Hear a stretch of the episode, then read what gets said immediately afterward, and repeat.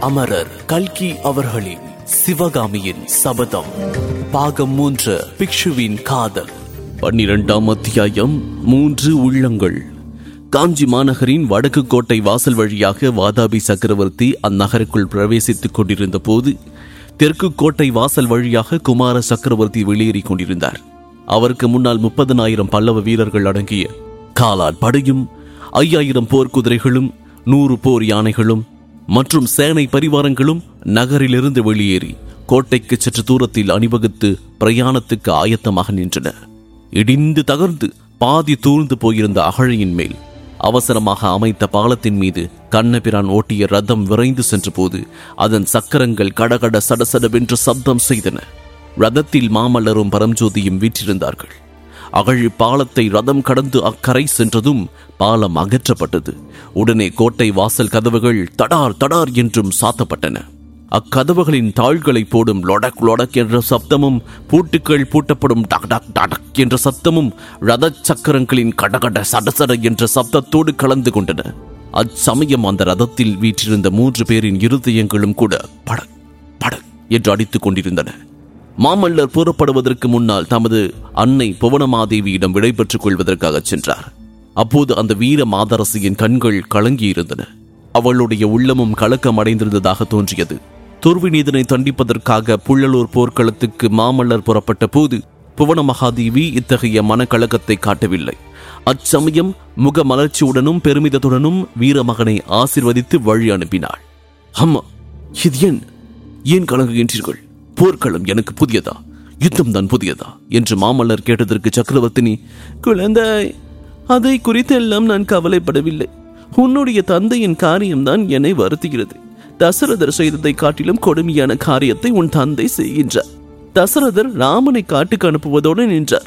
உன் தந்தையோ ராமனை காட்டுக்கு அனுப்பிவிட்டு அதே சமயத்தில் ராவணனையும் விருந்தாளியாக வரவேற்கப் போகிறார் என்றார் இதை கேட்ட மாமல்லரின் முகத்தில் சென்ற சில காலமாக காணப்படாத குறுநகை மலர்ந்தது.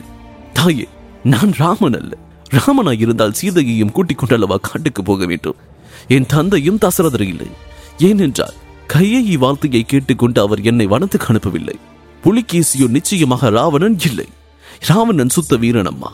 போர்க்களத்தில் சகலமும் போய் தன்னந்தனியாக நின்ற போதும் சரணாகதி அடைய மறுத்து உயிரை விட்டான். அந்த மகாவீரன் இங்கே இந்த கோழை புலிகேசி இங்கே நூற்காத தூரம் படையெடுத்து வந்துவிட்டு யுத்தம் செய்யாமலே அல்லவா இவன் திரும்பி போக போகின்றான்? என்றார் மாமல்லர். குமாரா நீ என்னதான் சொன்னாலும் மொத்தத்தில் என் மனத்தில் அமைதி இல்லை. பல்லவ குலத்தின் தீரா விரோதியுடன் உன் தந்தை சிநேகம் கொண்டாடுவது எனக்கு பிடிக்கவில்லை. இந்த சமயத்தில் நீ காஞ்சியை விட்டு போவது எனக்கு சம்மதமாய் இல்லை.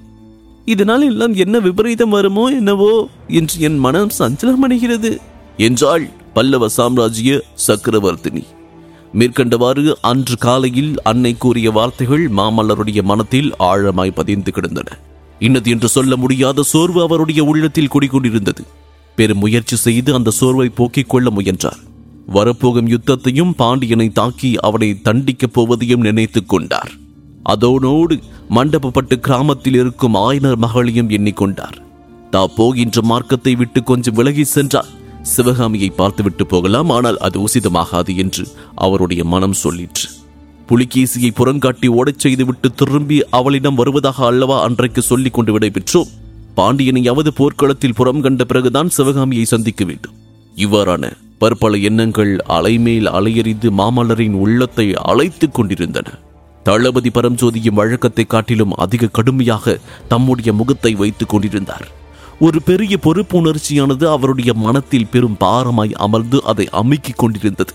அன்று காலையில் சக்கரவர்த்தி அவரை அந்தரங்கமாக அழைத்து தம்பி உன்னை நம்பித்தான் மாமலனை இப்போது போர்க்களத்துக்கு அனுப்பியின்றேன் அவனுடைய இப்போதைய மனநிலையில் முன் பின் யோசனை இல்லாமல் முரட்டுத்தனமாக காரியம் செய்வான். அவனுக்கு யாதோர் அபாயமும் நேரிடாதபடி நீதான் பார்த்துக் கொள்ள வேண்டும். இந்த பிராதன பல்லவ குலம் நீடிப்பதற்கு அவன் ஒருவன் தான் இருக்கின்றான். தளபதி பாண்டிய நாட்டு மறவர்கள் மகாவீரர்கள். அவர்களையும் கங்க நாட்டார்கள் என்று நினைத்து விடாதே எளிதாக அவர்களை புறம் காண முடியாது. ஆகையால் சர்வ ஜாக்கிரதையாகவே நீ இந்த யுத்தத்தை நடத்த வேண்டும் என்று சொன்னார். மீண்டும் அவர் மாமல்லனை நீ போர்க்களத்தில் வேல்கொள்ளும் அம்புகளிடமிருந்து மட்டும் காப்பாற்றினால் போதாது என்று கூறிவிட்டு மர்மமான புன்னகையோடு மண்டபப்பட்டு கிராமத்தில் இருக்கின்றாளே சிற்பியின் மகள் சிவகாமி. அவளுடைய கண்ணாகிய கூறிய அம்பிலிருந்தும் காப்பாற்ற வேண்டும். தெரிகிறதா? முன் தடவை துர்வேணி தன்னை தொடர்ந்து போனபோது ஏற்பட்டதைப் போல் இந்த தடவை ஏற்பட்டுவிடக் கூடாது. போகும் காரியத்தை முடித்துவிட்டு நேரே காஞ்சிக்கு திரும்பி வந்து சேர வேண்டும் என்றார். பரஞ்சோதி விடைபெற்றுக் கொண்டு புறப்பட எத்தனைத்த போது கடைசியாக சக்கரவர்த்தி அவரை மறுபடியும் அருகில் அழைத்து தளபதி நான் மண்டபப்பட்டு கிராமத்தை பற்றி சொன்னது திருவெண்காட்டுக்கு பொருந்தாது. பாண்டியனை துரத்தி அடித்த பிறகு உனக்கு விருப்பமாயிருந்தால் திருவெண்காட்டுக்கு சென்று உன் தாயாரையும் மாமனையும் பார்த்து விட்டு வா என்று அருமையோடு கூறினார். சக்கரவர்த்தி கூறிய ஒவ்வொரு விஷயமும் பரம்ஜோதியின் பொறுப்பு உணர்ச்சியை அதிகப்படுத்துவதாகவே இருந்தது. ஆக மகேந்திர பல்லவர் எப்பேற்பட்ட அபூர்வமான மனிதர் அவருடைய அன்பையும் நம்பிக்கையையும் இவ்வளவு தூரம் பெறுவதற்குத்தான் என்ன பாக்கியம் செய்திருக்க வேண்டும்? ஆனால் அவ்வளவு அன்புக்கும் நம்பிக்கைக்கும் தான் பாத்திரமாக வேண்டுமே? மாமல்லரை பத்திரமாய் காஞ்சிக்கு கொண்டு வந்து சேர்க்க வேண்டுமே? திருவெண்காட்டுக்கு போய்விட்டு வா! என்று சக்கரவர்த்தி கூறியது அவருடைய பெருந்தன்மைக்கு உகந்தது. ஆனால் அதற்கு இந்த சந்தர்ப்பம் தகுதியானதா? தன்னை இத்தகைய போர்க்கோளத்திலே பார்த்தால் தாயும் மாமனும் என்ன நினைப்பார்கள்? உம்மையாள் ஏற்கனவே நாணம் அதிகம் உள்ளவள். தன்னை அணுகுவதற்கு இப்போது பயப்படுவாளோ என்னவோ? இவ்வாறெல்லாம் தளபதி பரம்ஜோதி எண்ணமிட்டுக் கொண்டிருந்தார். ரதத்தின் முனையில் அமர்ந்திருந்த கண்ணபிரானுடைய மன கண்களின் முன்னால் அடிக்கடி ஒரு காட்சி வந்து கொண்டிருந்தது. விடைபெற்றுக் கொள்ள வேண்டிய சமயம் வந்தபோது கண்ணபிரான் தன் எட்டு மாத குழந்தையின் முகத்தோடு முகம் வைத்து போய் வரட்டுமா கண்ணே? என்று கெஞ்சினார். அந்த குழந்தை அர்த்தம் ஒன்றுமில்லாமல் அக்காரணமாகவும் புன்னகை புரிந்ததோடு தன் இரண்டு இளந்தளிர் கரங்களையும் நீட்டி கண்ணபிரானுடைய நீண்ட இரு காதுகளையும் பிடித்துக் கொண்டது. மேற்படி நினைவு வந்தபோது எல்லாம் குழந்தையின் தளிர்கரங்கள் அவன் காதை பிடித்த இடங்களில் அவனுக்கு என்னவோ செய்தது. மறுபடியும் அந்த மதுரமான ஸ்பரிச இன்பத்தை எப்போது அடையப் போகின்றோமோ என்று அவன் மனம் ஏங்கிற்று. அதோடு கடைசியாக அவன் புறப்பட்ட போது கமலி கூறிய மொழிகள் அவனுக்கு அடிக்கடி நினைவு வந்து கொண்டிருந்தன. முன்னெல்லாம் யுத்தத்துக்கு எப்போது புறப்படுகின்றாய் என்று கேட்டுக்கொண்டிருந்தவள். கண்ணபிரான் உண்மையாகவே புறப்படும் சமயம் வந்தபோது கண்ணா மகேந்திர பல்லவருக்கு இப்படி ஏன் புத்தி கெட்டு போய்விட்டது? வாதாபி சக்கரவர்த்தியை விருந்தாளியாக வரவேற்பதாம்? பாண்டிய ராஜாவோடு சண்டை போடுவதற்கு மாமலரை அனுப்புவதாமே? என் மனம் ஏனும் தத்தளிக்கின்றது கண்ணா. எது எப்படியானாலும் என் தங்கை சிவகாமியை மறந்து விடாதே நினைவூட்டு என்றார் இவ்விதமாக அந்த ரதத்தில் இருந்த மூன்று பேருடைய உள்ளங்களும் வெவ்வேறு சிந்தனைகளில் வாழ்ந்த போதிலும் பத பதைப்பிலும் பரபரப்பிலும் வருங்காலத்தில் என்ன நேருமோ என்ற கவலையிலும் ஒன்றுபட்டிருந்தன. எனவே அவர்களுடைய இருதய துடிப்புகள் ஒரே ஸ்வரத்தில் ஒரே தாளத்தில் சப்தித்தன.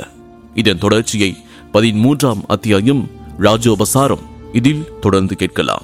இக்கதையினை உங்களுக்காக வாசித்து நான் டிஜே முருகா. உங்கள் கருத்துக்கள் மற்றும் விமர்சனங்களை ஃபேஸ்புக் மூலமாக தெரிவிக்க Facebook dot com slash Murugan dot radio மற்றும் Instagram handle Murugan dot DJ மேலும் ஐந்து நட்சத்திர மதிப்பெண் வழங்கிட ஆண்ட்ராய்டு மற்றும் ஆப்பிள் ஸ்டோரில் சவுத் ரேடியோஸ் டாட் காம் என்ற செயலியை தரவிறக்கம் செய்யுங்கள். மீண்டும் சந்திப்போம். நன்றி வணக்கம்.